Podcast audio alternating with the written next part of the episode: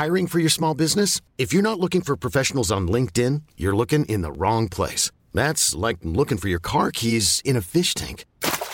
LinkedIn helps you hire professionals you can't find anywhere else, even those who aren't actively searching for a new job but might be open to the perfect role. In a given month, over 70% of LinkedIn users don't even visit other leading job sites. So start looking in the right place. With LinkedIn, you can hire professionals like a professional. Post your free job on linkedin.com slash achieve today. Always saying about the talk, and I talk, and I talk, and I talk, but guess fucking what? I back it up!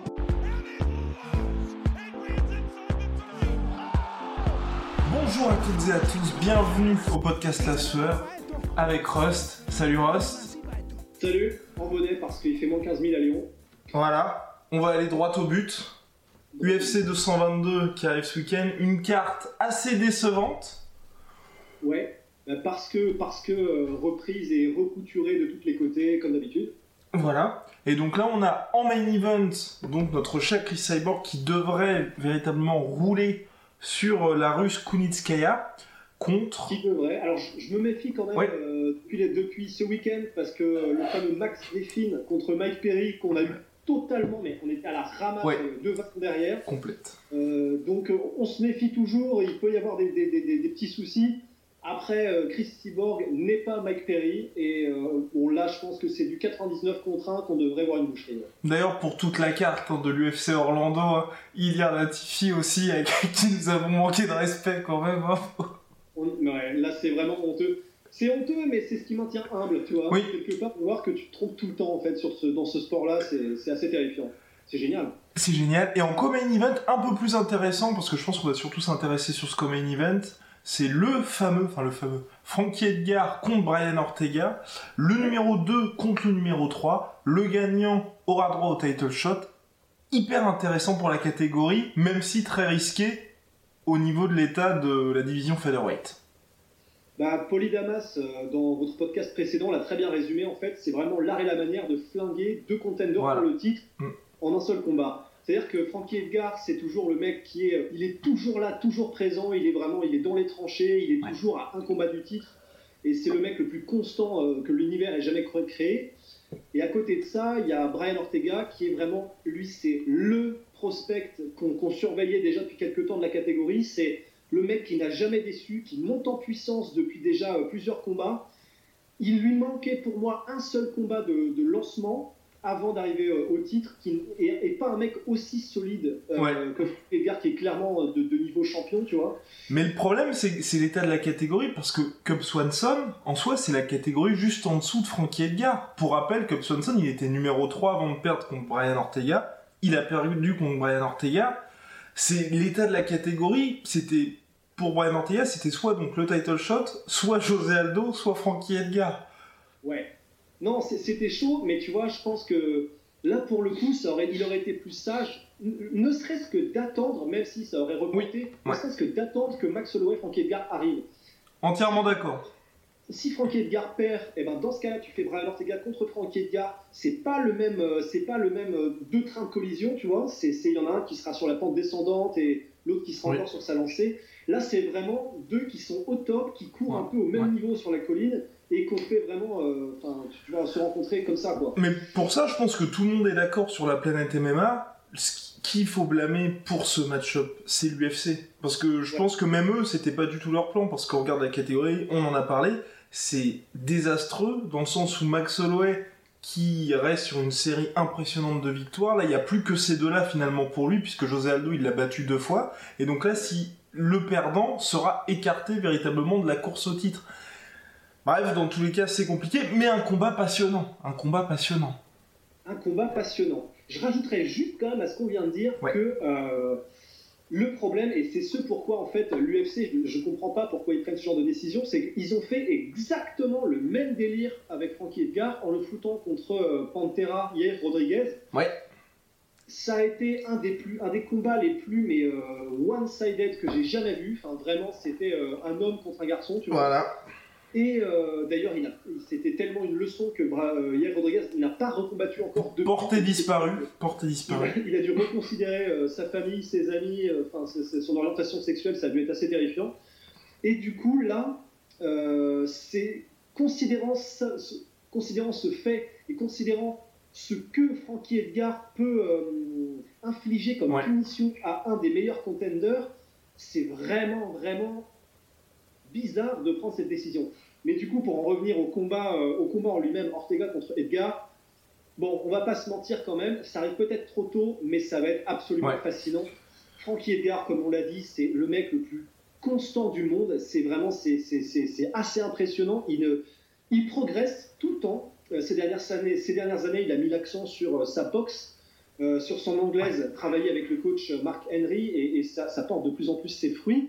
On, sait en plus qu'il s'entraîne avec Edson Barbosa, donc euh, c'est vous dire que le calibre, le calibre est dans le canon, tu vois.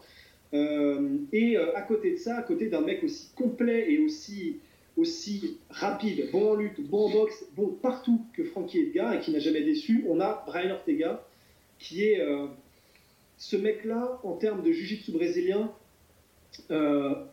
il a gagné le respect des meilleurs combattants, des meilleurs pratiquants de jiu-jitsu brésilien au monde.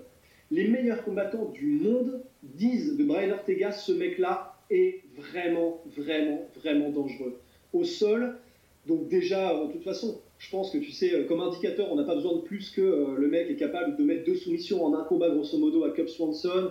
Il est capable de soumettre absolument n'importe qui sur ses derniers combats. Il a toujours été dangereux dès que ça va au sol ou dès que, euh, comment dire, les, les dès que les corps s'entremêlent, comme on dit, tu vois, tu sais que si t'es pas Brian Tega, eh ben t'es dans la merde.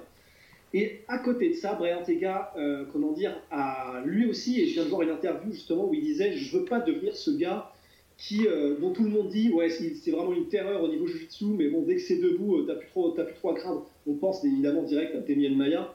Et ben justement, il est conscient de ça, et il a vraiment travaillé à mort là-dessus avec son coach en anglaise, qu'il a d'ailleurs, euh, c'est une histoire à la Rocky, tu vois, c'est son coach en anglaise. Euh, à un moment donné, il était avec ses potes quand il était un peu, tu sais, euh, dans la zone, dans, dans banlieue, etc. Ils appellent ça les projects et tout ça.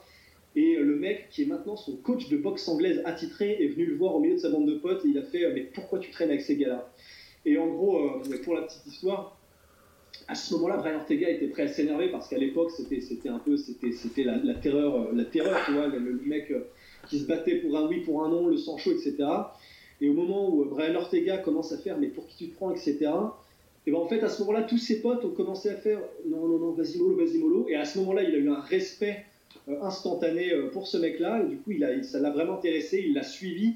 Et depuis, c'est vraiment une super, euh, une super histoire d'amour entre les deux, en tout cas sportivement, qui fait qu'en anglaise maintenant, il a un niveau qui est absolument impressionnant et qui révèle qu'il avait déjà des facilités à la base parce qu'au niveau du timing, au niveau des contres qu'il est capable d'enclencher sans vraiment... Euh, il, a, il a une gestion des distances qui est parfaite, et au-delà de pouvoir gérer les distances pour être tout le temps en dehors de la, de, la, de, la, de l'allonge de ses adversaires et de pouvoir les gérer au niveau du timing, il est capable de faire des vraies esquives et remises derrière sur un pas qui sont vraiment ultra impressionnants pour un mec qui ne vient pas de ce background.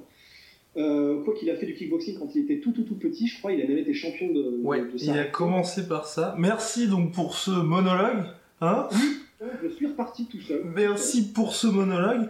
Juste ce que je voulais dire en fait sur Yair Rodriguez, donc euh, tout à l'heure, c'est vrai qu'il a brisé l'espoir Yair Rodriguez, notre cher Frankie Edgar, mais c'est vrai qu'il est resté sur une victoire contre BJ Penn. Donc là aussi, l'UFC, ils ont peut-être mis la charrue avant les deux, en, en le mettant contre lui. Donc voilà, Brian Ortega est vraiment top top niveau mondial au sol, mais, et c'est ce qui moi m'inquiète un petit peu, euh, certes il aura normalement l'avantage sur Frankie Edgar, encore que, puisque Frankie Edgar tour d'exception niveau NCA, mais euh, le combat n'est qu'en 3 rounds, ça ça a son importance, et on sait tous que Brian Ortega a tendance à commencer ses combats crescendo, et que Frankie Edgar n'a jamais été terminé de sa carrière. Et ça, pour moi, c'est vraiment les deux gros points qui font que je vois très mal Frankie Edgar perdre ce combat. Ben, c'est clairement une donnée vraiment importante. Si c'est sur trois rounds, ça veut dire que clairement, du coup, comme tu le soulignes, Brian Ortega n'a pas le droit à l'erreur. Euh, euh, d'autant plus que on peut pas dire que, euh, en fait, je pense à Chad Mendes, le fait que Frankie Edgar ait mis KO Chad Mendes. On peut pas dire que Frankie Edgar ait un pouvoir de chaos. Je pense qu'il y a le fait que Chad Mendes avait été mis KO avant et que ça, change vraiment un combattant une fois qu'il a été mis KO pour la première fois.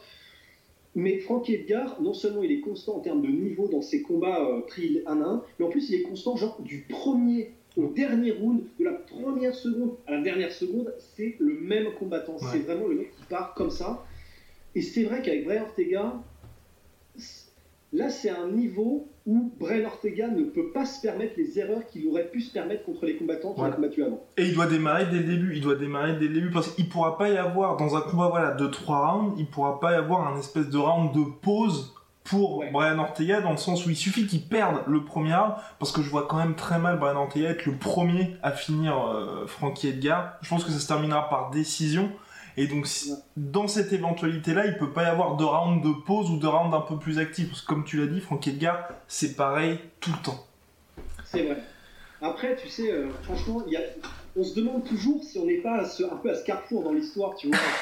John versus Shogun Ouais. Personnellement, j'ai vraiment énormément d'espoir en Brian Ortega. Ce mec-là, pour moi, il exerce une fascination sur moi qui est assez incroyable. Et, il a tout, il, il, a vraiment tous les atouts, tu vois. Donc je me dis, c'est peut-être un de ces moments charnières. Après, euh, comme tu le soulignes, euh, il a un pouvoir de finish, Ortega, mais on sent qu'il n'est pas aussi mortel et létal, euh, pas suffisamment en tout cas pour terminer un mec aussi durable que Frankie Edgar. C'est ça. Il y, a un petit gap en fait. C'est-à-dire qu'Ortega, qui est pourtant un tueur, c'est vraiment ce mec, il, est né pour tuer et pour finir, tu vois. Mais il n'en est pas encore au niveau où on sent une, facilité incroyable euh, pour finir tous ses adversaires. Parfois il hésite un peu, il se reprend, etc. Et Frankie Edgar, à l'inverse, c'est le mec voilà, surtout contre Frank Edgar qui monte pas de. Il y a aucun signe qui peut laisser présager, tu vois, un éventuel. Sur ses derniers combats en soi, hormis celui contre José Aldo, où même il s'est incliné par décision, à la décision unanime, mais c'était pas une décision où il avait été mis knockdown. Enfin, ce que je veux dire, c'est que sur ses derniers combats, il y a aucun moment où on a pu se dire, ok, Frankie, il a certes 36 piges, mais euh, au niveau physique, ça a un peu baissé. Il y a eu des grosses alertes. Non, il s'est fait dépasser par José Aldo, mais pour le reste, c'était des victoires. C'était des victoires et c'est aussi lié à son style de combat parce que c'est vraiment un mec qui est tellement professionnel euh, et, qui est vraiment qui, étudie tellement tous les aspects du combat qu'en fait il en est rendu à un, style de combat qui est très pauvre en déchets en fait. Il y a vraiment c'est tout dans l'économie, tout dans le geste parfait et du coup, en réalité, c'est pour ça qu'il n'y a probablement pas de baisse de régime pour moi, c'est qu'il doit s'entraîner comme il combat. C'est-à-dire que tout, tout, tout est régulé vraiment euh, au millimètre. Et c'est ce qui fait que, vraiment, pour moi, il a un style de combat et, un régime d'entraînement et une mentalité qui fait que, je, ne sais pas, il a quoi, genre 35 piges? 36, 36. Et Brian, ouais. Et Brian Ortega 26. Voilà, ouais. Et euh, du coup, pour moi, Frankie Edgar, là, même sur les quatre prochaines années, je, je vois pas pourquoi est-ce qu'on aurait un signe de ralentissement. C'est ça. qui est génial. à moins qu'il y ait effectivement euh, un combat, pourquoi pas celui-là, où ils se prennent un KO et que là, physiquement, pouf, ça là. Je pense que c'est vrai qu'à un certain âge, hein, ça, ça, finit toujours par lâcher. Maintenant, on va passer au main event, ce sera beaucoup plus rapide. Donc, Chris Cyborg qui affronte Yana Kunitskaya. Yana Kunitskaya, qui ancienne de l'Invita, qui est un peu on la propulse ici, c'est finalement, euh, on la jette, on la jette en pâture à Chris Cyborg parce qu'il y a je ne vois pas sur quelle planète elle pourrait l'emporter, sachant qu'elle a un style pour moi assez similaire niveau striking à, euh, ce qu'il y a eu avec Holly Holm, et je pense que Holly Holm est plus forte que Kunitskaya. Je pense aussi, et c'est vrai que, tu vois, là, ce que tu viens de dire, la phrase que tu viens de prononcer, ça commence à être une sacrée habitude à l'UFC on jette des combattants en pâture à Chris Cyborg. En fait, on sait tellement contre, on, sait tellement plus qui lui envoyer qu'en fait, on lui envoie vraiment le, tout venant et toutes celles qui déjà acceptent de combattre Chris Cyborg et qui ont un niveau quand même suffisamment pour euh, faire une petite opposition.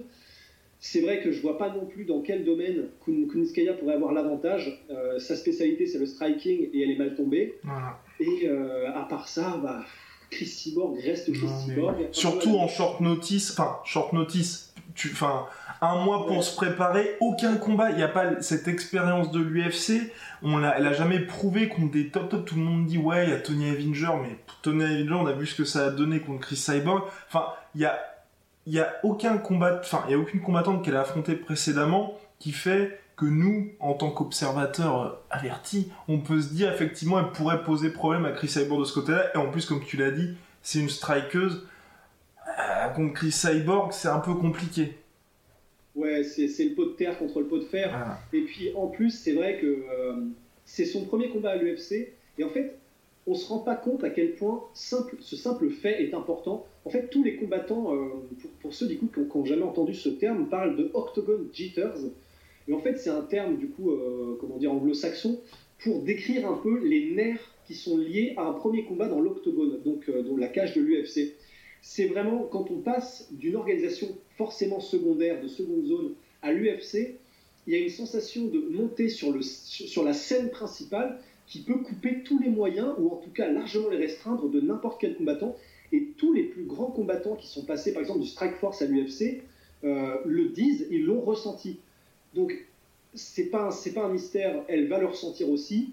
D'autant plus que son premier combat à l'UFC, c'est contre, euh, c'est contre la, la légende brésilienne. La, la- plus grande combattante de MMA de tous les temps. Ouais, tout simplement. voilà. Donc, ce premier combat à l'UFC, et déjà, ça va être assez stressant, même si elle combattait, euh, tu vois, une nobody, une, Ouais. une coiffeuse de- du coin, tu vois. Mais en plus de ça, elle combat une, une fille que tout le monde craint parce qu'elle détruit sur son passage, et qu'en plus, elle n'a pas perdu depuis euh, 10 piges en MMA. Enfin, c'est. C'est beaucoup trop, c'est beaucoup trop pour une seule femme. Il pourrait toujours, éventuellement, y avoir un espèce de petit coup du destin euh, d'analyse de Greg Jackson, puisque euh, l'avantage de Kuniskaya, c'est un peu, on peut se raccrocher à quelque chose, c'est qu'elle s'entraîne avec Holly Holm, Jackson Wink, donc euh, peut-être que Mike Winkle, Winklejohn, ils ont pu apprendre de cette défaite à l'UFC 219, qui était il y a pas si longtemps, mais pour moi, ça reste quand même un peu léger de se raccrocher à ça. Ça reste un peu léger, d'autant plus que, euh, sans vouloir faire ma mauvaise langue, euh, le, le bilan récent de la Ah, c'est bon. on a, on, a, on a quand même un espèce de dégueulis, tu vois. Mais, mais en 2018, ils sont de retour. Ils sont de retour. Cowboy a gagné. Euh, Cowboy a gagné, donc c'était en main event. Après, j'ai pas en tête, mais c'est un peu mieux. C'est un peu mieux en 2018. Il y a du mieux. C'est vrai que l'année 2017, euh, c'était, euh, c'était comment dire, enfin, euh, faites votre signe de Ouais. c'est emballé, c'est pesé.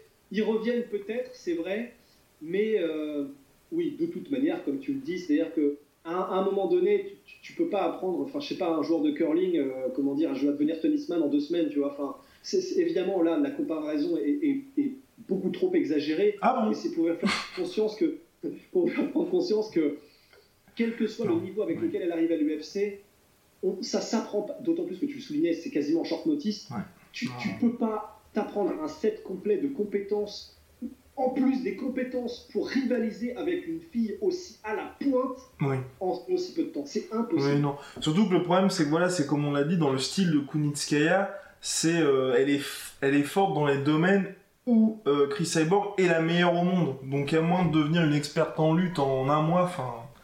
Bref, trop compliqué, ça s'annonce euh, comme une boucherie. On va passer maintenant au pronostic, vite fait. hein, on fait euh, main comment. Aussi noter qu'il y a euh, notre très cher Mackenzie Dern qui fait ses débuts à l'UFC. C'est vrai, c'est ce week-end. C'est ce week-end. Pour le plaisir des yeux, vous pouvez, vous pouvez la regarder. On vous conseille euh, YouTube ou son compte Instagram, mais aussi et surtout une des plus talentueuses euh, practitioners de Jiu-Jitsu qui arrive enfin à l'UFC après avoir fait quelques combats pro uniquement donc euh, des victoires. Il y avait eu quelques problèmes avec son poids, maintenant c'est réglé et elle arrive à l'UFC donc main event des préliminaires donc ça montre bien que l'UFC tient vraiment à elle pour être la future star de l'organisation. C'est une fille qui euh, est encore extrêmement jeune. Je- Ouais. Elle a 24 ou 25 24 ans et d'ailleurs, d'ailleurs, rendons à César ce qui lui appartient. Rust en 2016 l'avait présenté comme son prospect de l'année. Mais j'y crois à cette fille. J'y crois et bon, en même temps, euh, c'est un peu, tu sais, euh, peindre la cible après Oui, c'est ça. Je pense qu'elle a un bon potentiel. Parce que déjà, le truc, c'est qu'en 2016, euh, j'aurais beau jeu de dire que j'avais tout vu et que je suis un putain de Yoda, tu vois, Nostradamus de bac à sable. La vérité, c'est qu'en fait, déjà en 2016, 23 ans du coup, 22, 22, oui. Eh, mais en gros, déjà à cet âge-là, et c'est ce qui est hallucinant à propos de cette fille, c'est que même à, ces- à- à cet âge-là de 22 ans, elle avait déjà écrasé toute la concurrence en termes de jiu-jitsu brésilien. Et là où c'est extraordinaire, c'est que toute la concurrence, tout poids confondu. Elle a, euh, alors je sais pas si pour ceux qui connaissent un peu, euh, au Pride, il y a une fille qui s'appelle Gabi Garcia. Au Pride, au Rising. Rising. Au Rise- Feu le Pride, feu le feu. Pride. Euh, il y a une fille qui s'appelle Gabi Garcia qui est elle-même une, une- une pratiquante de Jiu-Jitsu reconnue et qui est aussi accessoirement un espèce de Hulk en version féminin. Et ben, elle a réussi à battre cette fille-là qui doit être dans aux alentours de 95-100 kg dans la vie de tous les jours Ouais. en Jiu-Jitsu pur euh, dans une compétition open, open weight. Donc elle est non seulement capable de rouler sur la concurrence de son propre poids, mais en plus, elle, elle- ça montre quand même une certaine témérité, une témérité et qu'elle elle n'a peur de rien. Et c'est bon signe euh, d'avoir aussi peu peur de prendre des risques. C'est vraiment super bon signe pour ça en MMA. Et pour finir ce monologue qui ne viendra pas, je m'arrête tout de suite. Mais c'est que en plus, elle a vraiment respecté toutes les étapes et Ouais. elle a d'abord commencé à, à prendre des combats dans des petites organisations pour se mettre en confiance. Elle les a remportés haut la main et elle se sent maintenant euh, qu'elle s'est échauffée et qu'elle a mis le moteur en route. Elle se sent devenir à l'UFC et franchement, toutes les cases sont cochées une par une. Moi, euh, je, je, je, je le sens bien là. Oui, je, je le sens aussi très bien. Seule petite, moi, inquiétude euh, personnelle, euh, c'est comme elle est chez les Strawweight, c'est vrai qu'il y a deux sérieux clients dans cette catégorie. J'aurais préféré, puisqu'elle avait eu quelques problèmes à faire le poids en Strawweight, qu'elle aille directement en Flyweight. Peut-être que ça viendra après, hein, mais euh, c'est un peu, je veux dire, à horizon euh, 2-3 ans, je pense que ça pourrait être compliqué pour elle. Mais bon. Ouais. On est, Ça, on ça est peut, pas... mais après, tu vois, euh, Rose Namajunas, bon, qui, elle, elle s'entraîne vraiment euh, de façon complète Ouais. et dans tout le domaine depuis plus d'années, certes, mais on a vu ce que Rose Namajunas était capable de faire à une, une fille aussi aiguisée que euh, Rose Namajunas. Donc, certes, ça va être compliqué, mais si Rose Namajunas peut le faire, une fille aussi talentueuse que Mackenzie Dern Oui. peut, qui, même à un horizon aussi proche que dans un an et demi, deux ans, je pense. Ouais, bon, chaud, mais ça peut se faire. Allez, on se retrouve en 2000, euh, 2020 donc pour le, pour le sac de Mackenzie Dern. Bref, le sac, le sacre de Mackenzie Dern.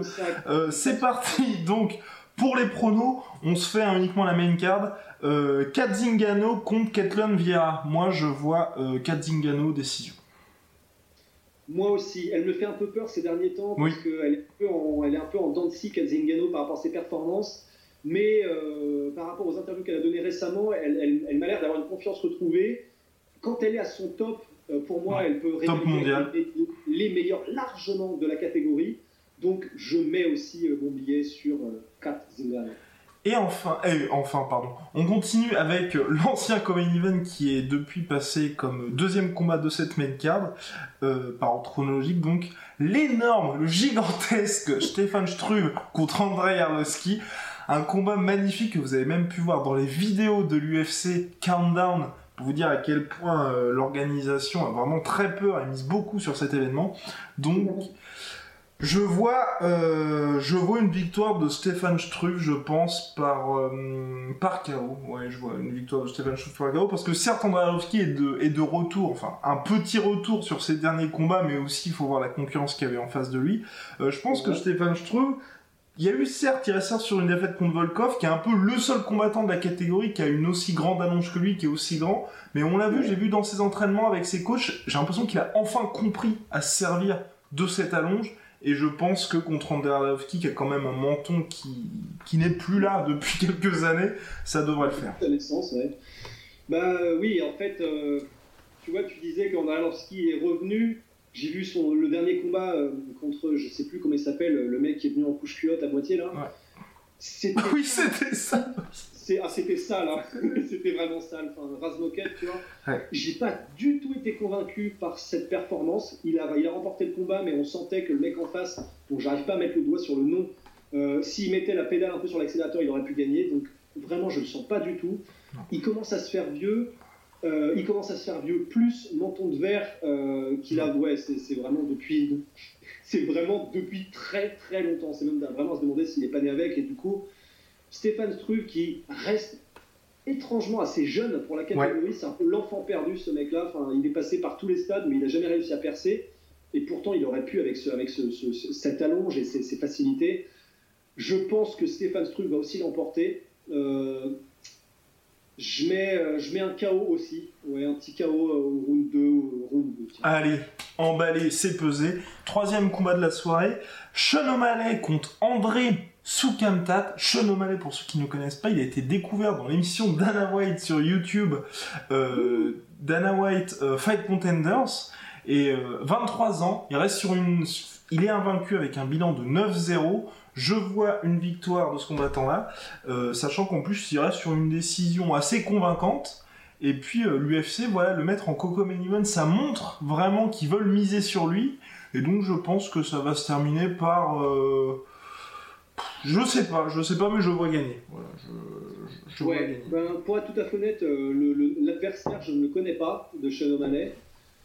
Mais euh, Sean O'Malley est convaincant. Alors, pour moi, euh, j'ai vu son dernier combat, il est convaincant, mais je pense pas qu'il ira bien loin dans la catégorie. Il, est, il, a, il, a, il a du il a du cœur, euh, il, il est solide, il a des bonnes bases, mais il n'a rien pour moi. Il n'a pas ce petit, cette petite étincelle, cette poudre de perlimpinpin qui lui permettra d'aller au plus haut niveau. Donc, euh, je mets Sean O'Malley aussi, tout simplement, parce que je connais pas le mec en face, mais qu'à mon avis, ils veulent build up un peu O'Malley, tu vois. Mais, ouais, décision aussi. Allez, bim. Comme event, alors, Frankie Edgar contre Brian Ortega.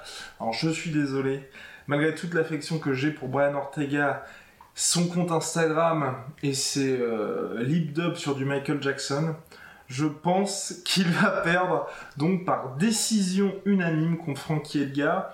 Euh, je pense qu'il pourra vraiment pas gommer ce côté démarrer crescendo. Euh, et, contre Frankie Edgar, sachant que c'est le plus grand combat de sa carrière, tu vois. Tu... Hiring for your small business? If you're not looking for professionals on LinkedIn, you're looking in the wrong place. That's like looking for your car keys in a fish tank. LinkedIn helps you hire professionals you can't find anywhere else, even those who aren't actively searching for a new job but might be open to the perfect role. In a given month, over 70% of LinkedIn users don't even visit other leading job sites. So start looking in the right place. With LinkedIn, you can hire professionals like a professional. Post your free job on linkedin.com slash achieve today.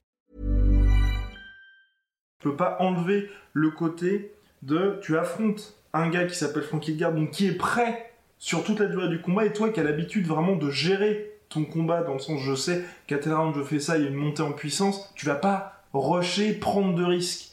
Et je pense que ça, ça va être un peu, un peu, un peu de trop pour lui, et c'est pour ça que je ne le vois pas non plus finir Frankie Edgar. Ben, je avec toute l'affection que j'ai aussi pour Brian Ortega, et Dieu sait que ce mec-là, plus j'entends parler, plus j'entends des histoires sur ce mec-là, plus je le vois combattre, plus, plus je l'aime, plus je le kiffe ce mec. Euh, je pense que la pression que mettra Frankie Edgar, mais la, différence avec les adversaires précédents, c'est c'est une pression sans, sans faire d'erreur, sans jamais faire d'erreur. Euh, je vois mal comment Ortega, sur trois rounds, réussira à surprendre Frankie Edgar. S'il y arrive, je pense que ce sera par soumission, mais je, vois mal ça arriver. Frankie Edgar est beaucoup trop propre pour faire, pour faire une erreur, et surtout sur du 3 rounds où tu peux pas vraiment jouer l'attrition ni rien. Euh, Frankie Edgar, décision round 3. Et euh, Chris Cyborg, Kunitskaya, je vois deuxième round, Chris Cyborg, KO tout, bah, pour toutes les raisons qu'on a évoquées précédemment, hein, je pense que ça va faire euh, une sorte de petit punching ball, sachant qu'en plus, euh, Chris Cyborg va pas trop non plus rusher, et elle sera pas non plus mise en danger. C'est vrai que c'est vraiment au point où... Euh, et elle le dit lui-même, c'est ça qu'elle met... oh, non, non, non, non, non, non, non, non, j'ai rien dit, j'ai rien dit. Mais elle le dit elle-même, en fait, elle, elle, en est presque plus à essayer de prendre du plaisir pendant les combats et à faire durer un peu que, vraiment les terminer euh, en 30 secondes. Vraiment, enfin là, la métaphore de la souris qui joue avec le lézard euh, n'a jamais eu autant de sens, tu vois. Enfin, c'est vraiment horrible. Mais ouais, voilà, tout pareil. Hein, je pense que concert, on peut, on peut pas avoir autre chose qu'un chaos pour Cyborg et euh, deuxième round, je pense aussi. Allez, bim, voilà, on va maintenant passer aux questions. Les questions de la semaine. Première question qui nous a été posée la semaine dernière sur Facebook c'était quand on répondait à la question sur Fedor, pourquoi est-il le GOAT? Et ce qui était revenu, c'était Fedor, tout le monde parle de lui comme le GOAT, mais pourtant, il n'a jamais combattu à l'UFC. Est-ce que le Pride, c'était si bien que ça? Mais sacre bleu. Mais sacre bleu. Sacre bleu, mort bleu, que oui. Le problème, c'est que en fait, le comment dire, la, la, la, le, la stratégie qu'avait mis en place pour attirer le chaland, le Pride, c'est une, stratégie qui est un peu à double tranchant parce que d'un côté, en fait, ils font des combats qui n'ont aucun sens euh, entre enfin, vraiment un gorille et un chat noir et euh, vraiment tout, du, tout venant des mecs de 300 kilos, etc. Donc il y avait ce côté freak show qui fait qu'on euh, avait l'impression d'être un peu au cirque itinérant, mais à côté de ça et dans les mêmes événements, sur la même carte, il y avait aussi les meilleurs combattants du monde, et je dis bien du monde parce qu'à cette époque, à l'époque du Pride, les meilleurs combattants au monde étaient bel et bien au Pride et pas à l'UFC qui existait des temps. Chez les poids lourds, surtout chez les poids lourds. Surtout chez les poids lourds, mais même, je dirais, de manière générale. C'est vrai, particulièrement chez les poids lourds, mais, mais même de manière générale. Et c'est vrai que pour ce qui est du coup de l'exemple des poids lourds, et pour en revenir à l'exemple de Fedor, puisque, puisque c'est l'exemple que semblait reprendre du coup, euh, comment dire, euh, la, personne qui a posé la question, c'est que à, l'époque du Pride, il y avait Sergei Karitonov, il y avait Fedor, il y avait Antonio Rodrigo Noguera, il y avait Mirko Krokop, il y avait euh, Josh Barnett, il y avait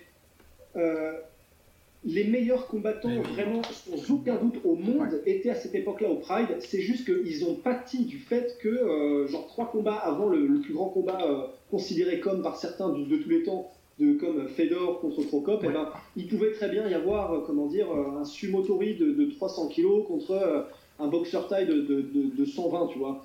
Et surtout, ils ont pâti de, je pense, à mon avis, de l'après aussi Pride, où tous les combattants se sont retrouvés à l'UFC et quand ils sont arrivés à l'UFC, euh, ils étaient quand même beaucoup moins en forme qu'au Pride. Je pense notamment bah, Crocop, Randleman, tout ça. Quand on arrive avec une un, un, palmarès énorme, un héritage énorme sur le sport, qu'on s'attend à ce que véritablement le Pride vienne marcher sur l'UFC, euh, et qu'ils ils perdent contre des Gonzaga, contre des Brendan Schaub, des combattants qui n'ont pas euh, pour, enfin, pour ambition, mais qui, qui ne doivent pas être champions, c'est vrai que ça ternit un peu l'image de, toutes ces guerres qu'il y a eu précédemment. Bah, c'est clair, et, là où c'est vraiment euh, cruel, c'est que pourtant, paradoxalement, on a pas mal de combattants qui sont passés par le Pride, et qui, qui ont commencé au Pride à être connus et qui sont devenus champions à l'UFC. Là, j'ai que comme exemple euh, Shogun Rua, mais euh, je sais qu'il y en a d'autres. Bah, Negara, est devenu, je crois, champion intérimaire, si ce n'est champion euh, normal. Euh, on a vraiment, on a, en fait, on a quand même plein de gens qui sont devenus champions à l'UFC qu'il était déjà au Pride. Mais en fait, c'est vrai que pour, par exemple, pour utiliser l'exemple de Mirko Krokop, lorsqu'il est passé à l'UFC, parce que c'était à l'époque une des plus grandes stars, considéré comme le roi, le tsar de la catégorie après euh, Fedor Emelianenko, quand il est arrivé à l'UFC, de, son propre aveu, en fait, il s'est dit, bah voilà, j'étais au Pride, il y avait les meilleurs peut-être de tous les temps avec lesquels je combattais régulièrement. Et là, je vais me retrouver avec des mecs euh, vraiment du tout venant et des mecs que je considère même pas et que dont j'avais même pas entendu parler avant. Et euh, du coup, il s'est pas entraîné comme il aurait dû, il le dit lui-même, et euh, il, a, perdu de son sérieux. Et, et ça fait un chaos contre Gonzaga, ça fait, ça fait des chaos contre Brendan Schaub, etc. simplement parce que du coup, passer du Pride à l'UFC, il faut aussi se mettre dans la tête des combattants c'était pas du tout la même dimension à l'époque. Le Pride, c'était monstrueux et c'était vraiment le panthéon du MMA. Et l'UFC, à cette époque-là, n'avait pas du tout, du tout la même renommée que le Pride. Surtout quand euh, ils ont fait le gros de leur carrière, parce que c'est ça aussi, c'est la plupart, je pense notamment, bah, par exemple, avec tout le respect que j'ai pour Dan Anderson et, euh, et par exemple Vanderlei Silva, euh, pour les légendes du Pride, ce qu'il faut bien se dire, c'est qu'ils étaient dans leur prime, donc dans leurs meilleures années, quand ils étaient au Pride. Et forcément, quand ils sont arrivés à l'UFC, que c'est assigné, ça restait des stars énormes, mais leurs meilleures années étaient derrière, derrière eux. Donc forcément, tant pour moi, et donc, et donc forcément, quand ils sont arrivés à l'UFC, il n'y avait pas ce même impact. Et c'est vrai que ça peut déstabiliser les fans ça peut déstabiliser les fans. J'ajouterais aussi qu'il euh, y a peut-être une raison, il y, a tout un tas de raisons, mais il y a aussi le fait que les règles étaient différentes au Pride et à l'UFC. Euh, et pas seulement au niveau de ce qui était permis ou pas permis, on pense au coup, euh, au coup de, de, de à la tête quand l'adversaire est au sol, au coup de genou quand l'adversaire est au sol, il n'y avait pas le droit au coude au Pride. Même au-delà de ça, il y avait aussi une approche, une approche du jugement d'un combat euh, qui était totalement différent. Par exemple, au Pride, l'accent était vraiment mis sur la combativité. Il y avait des cartons jaunes pour non-combativité quand, quand une personne était beaucoup trop, euh, comment dire, elle ne, quand elle ne prenait pas assez de risques dans sa manière de combattre, quand elle était vraiment en train de gagner au point POINTS et que c'était vraiment trop obvious, elle prenait un carton.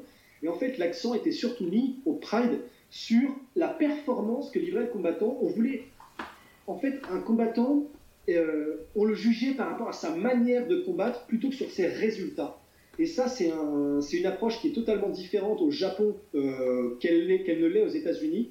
Et du coup, il y a peut-être eu aussi un rééquilibrage que, que n'ont pas euh, su avoir les combattants, possiblement. Enfin, il y a tout un réseau, en tout cas, de trucs qui sont possibles, mais ça en fait partie. Et aussi, on, ne peut pas, on peut pas l'omettre. Il y avait aussi ce côté petit, petit bonbon, petit bonbon que les combattants avaient le droit d'avoir au Pride, où effectivement il était stipulé dans les contrats qu'ils ne seraient dans tous les cas pas contrôleurs, que l'UFC, même quand il n'y avait pas l'USADA, il y avait quand même un, il y avait quelques contrôles antidopage.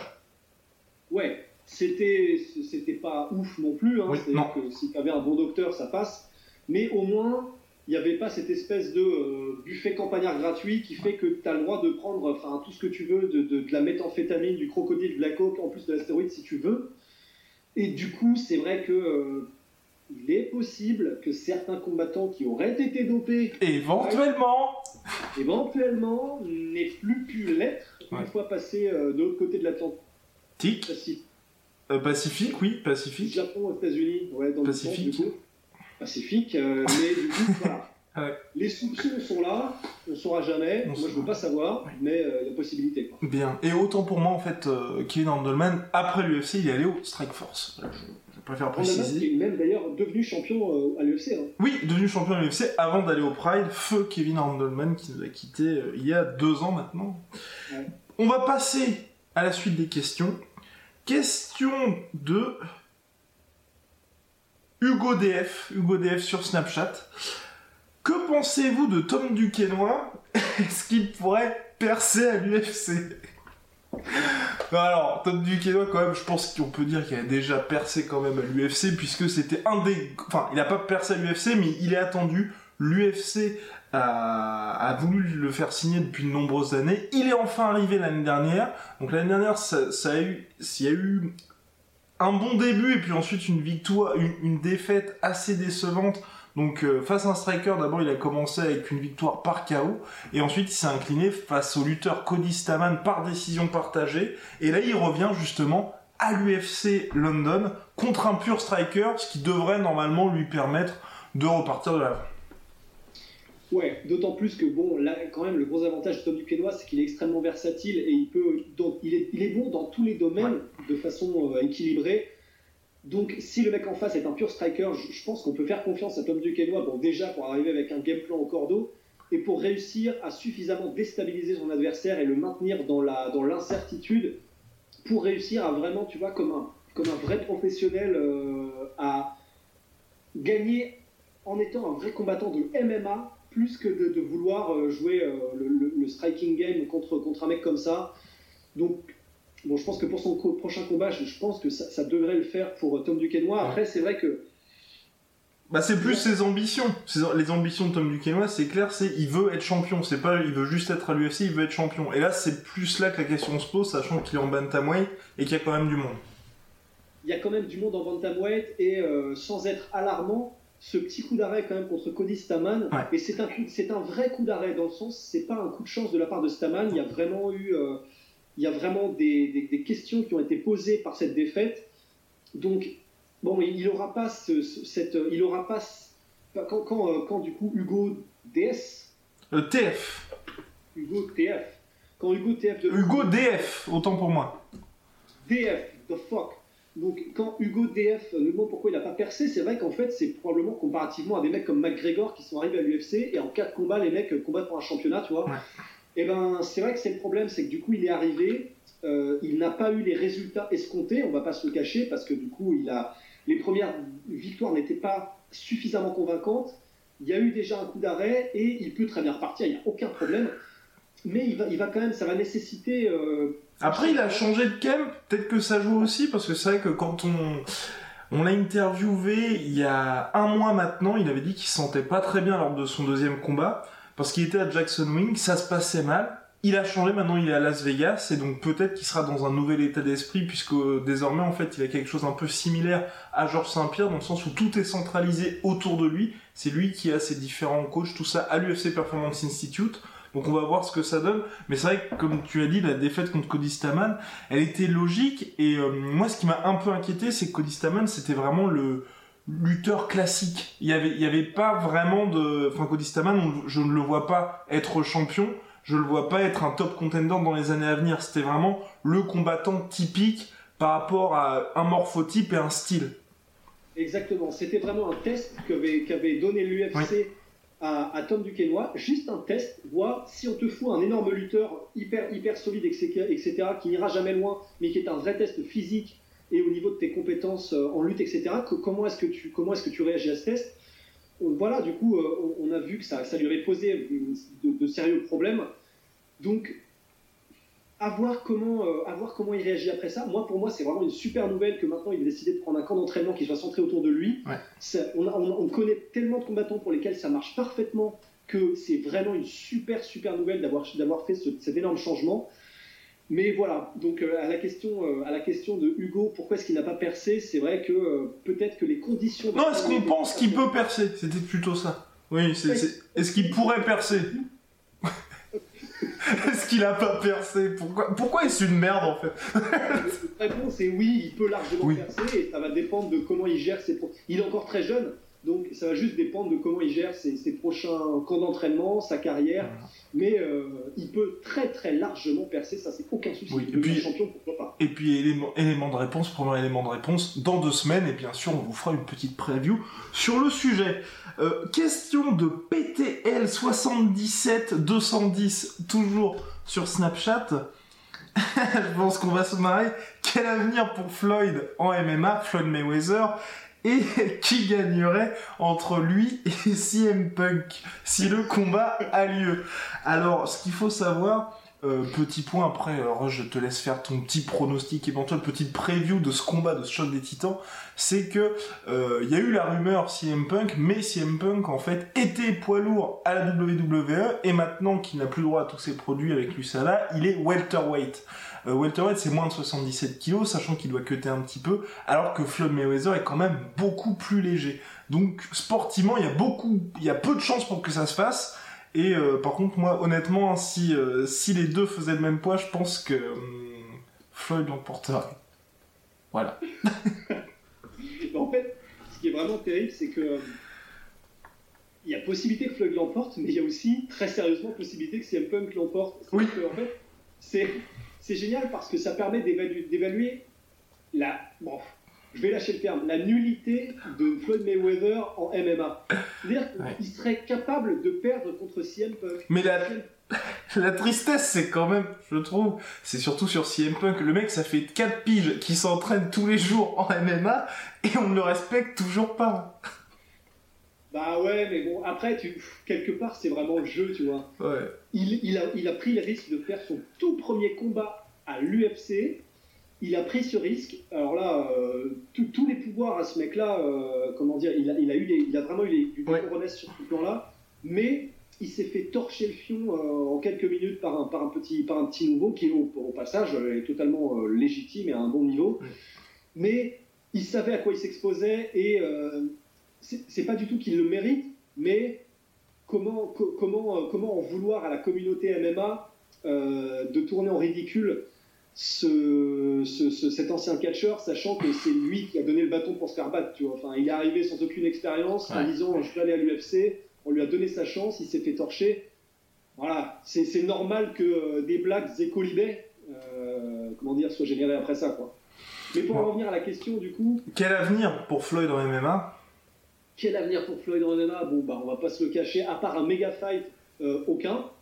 Euh, aucun, tout simplement parce que euh, même si c'est un, génie et, presque le meilleur de tous les temps dans son sport, là pour le coup, et commencer, parce que là ce serait vraiment commencer, même si je suis sûr que, comment dire, il a déjà eu quelques cours de kickboxing, quelques cours de MMA, juste par curiosité. parce que c'est quand même un boxeur et il passe son temps dans les sports de combat. Donc c'est sûr qu'il a déjà eu quelques notions, mais je, vraiment je serais très étonné qu'il ait pris quoi que ce soit sérieusement, euh, quelque sport que ce soit, du MMA, que ce soit la lutte ou le jiu-jitsu.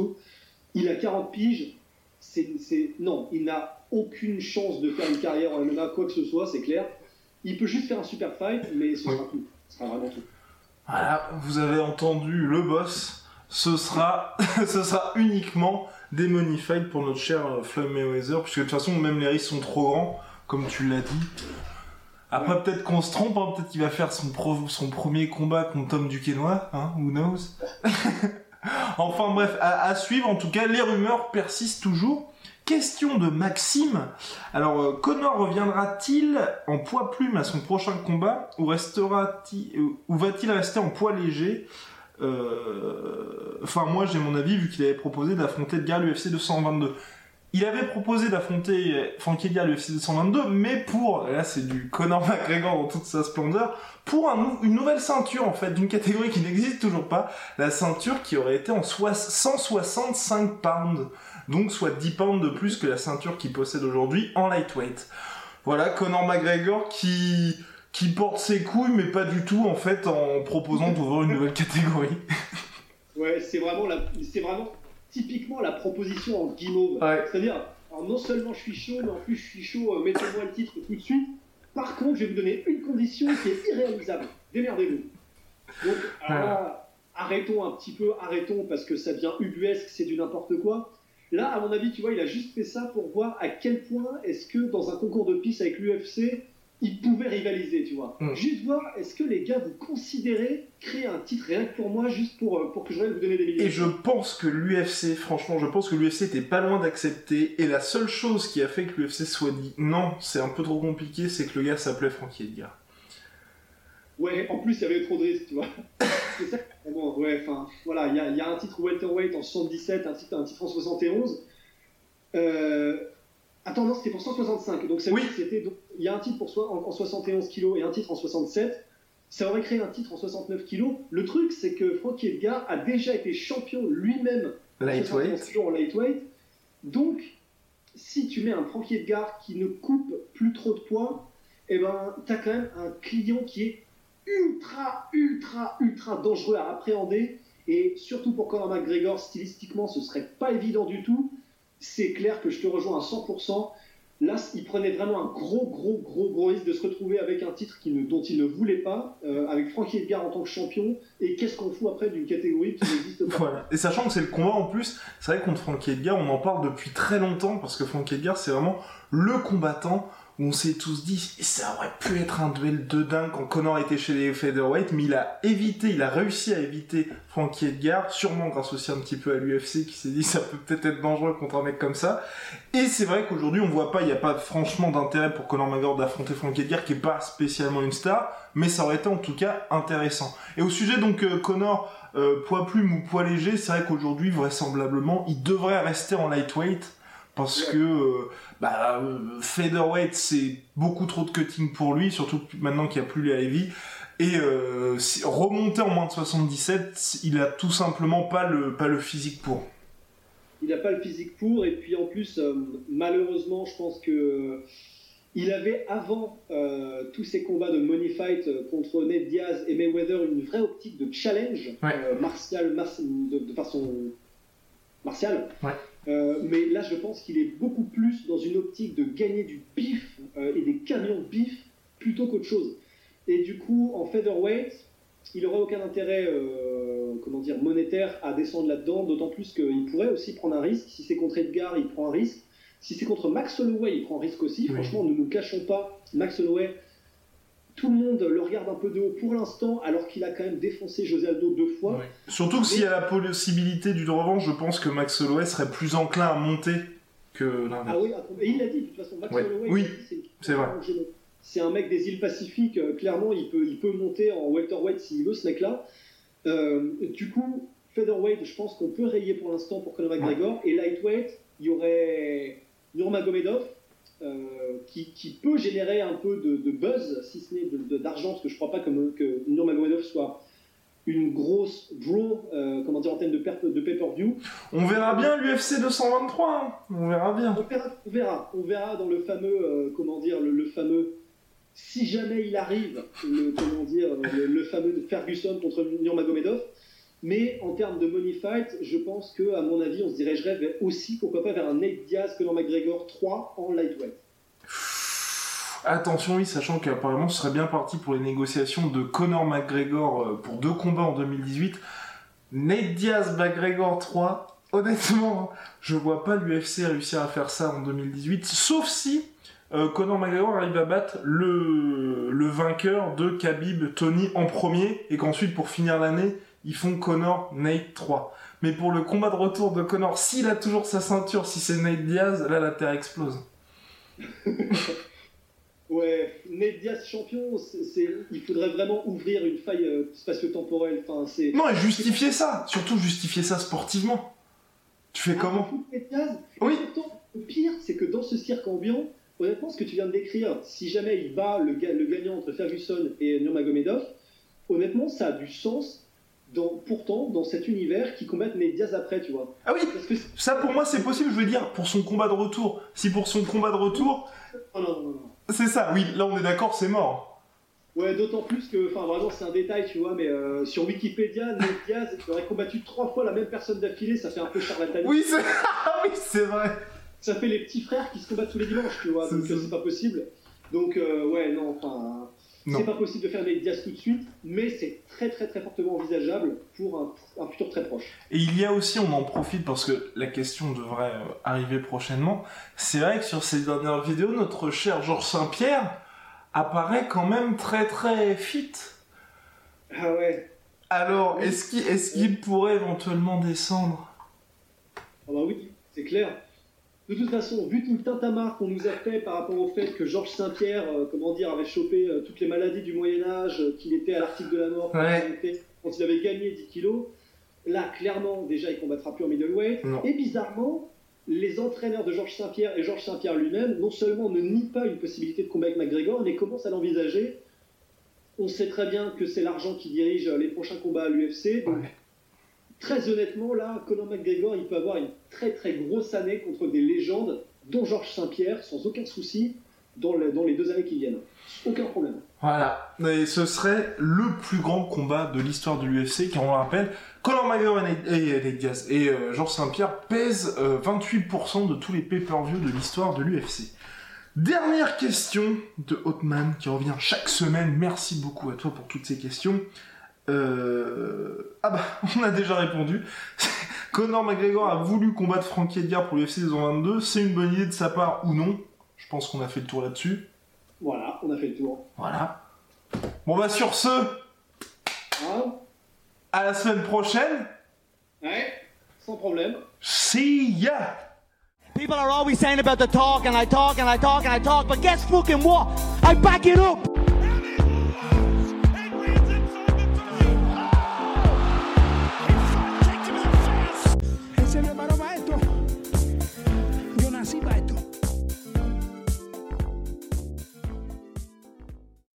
Et voilà, c'est la fin de votre épisode du podcast La Sœur. Si ça vous a plu, n'hésitez pas à nous mettre les 5 étoiles sur Apple Podcast ou sur Spotify. Vous pouvez aussi nous laisser un petit commentaire, ça nous aidera beaucoup. Et si vous voulez aller plus loin avec nous, vous tapez La Sueur sur toutes les plateformes ou sur les réseaux sociaux, vous nous trouverez. Et là, vous nous écoutez très certainement en audio. On est aussi en vidéo sur YouTube, mais également sur Snapchat. Là encore, vous tapez La Sueur et on sera là. Merci de votre fidélité et à très vite pour de nouvelles aventures.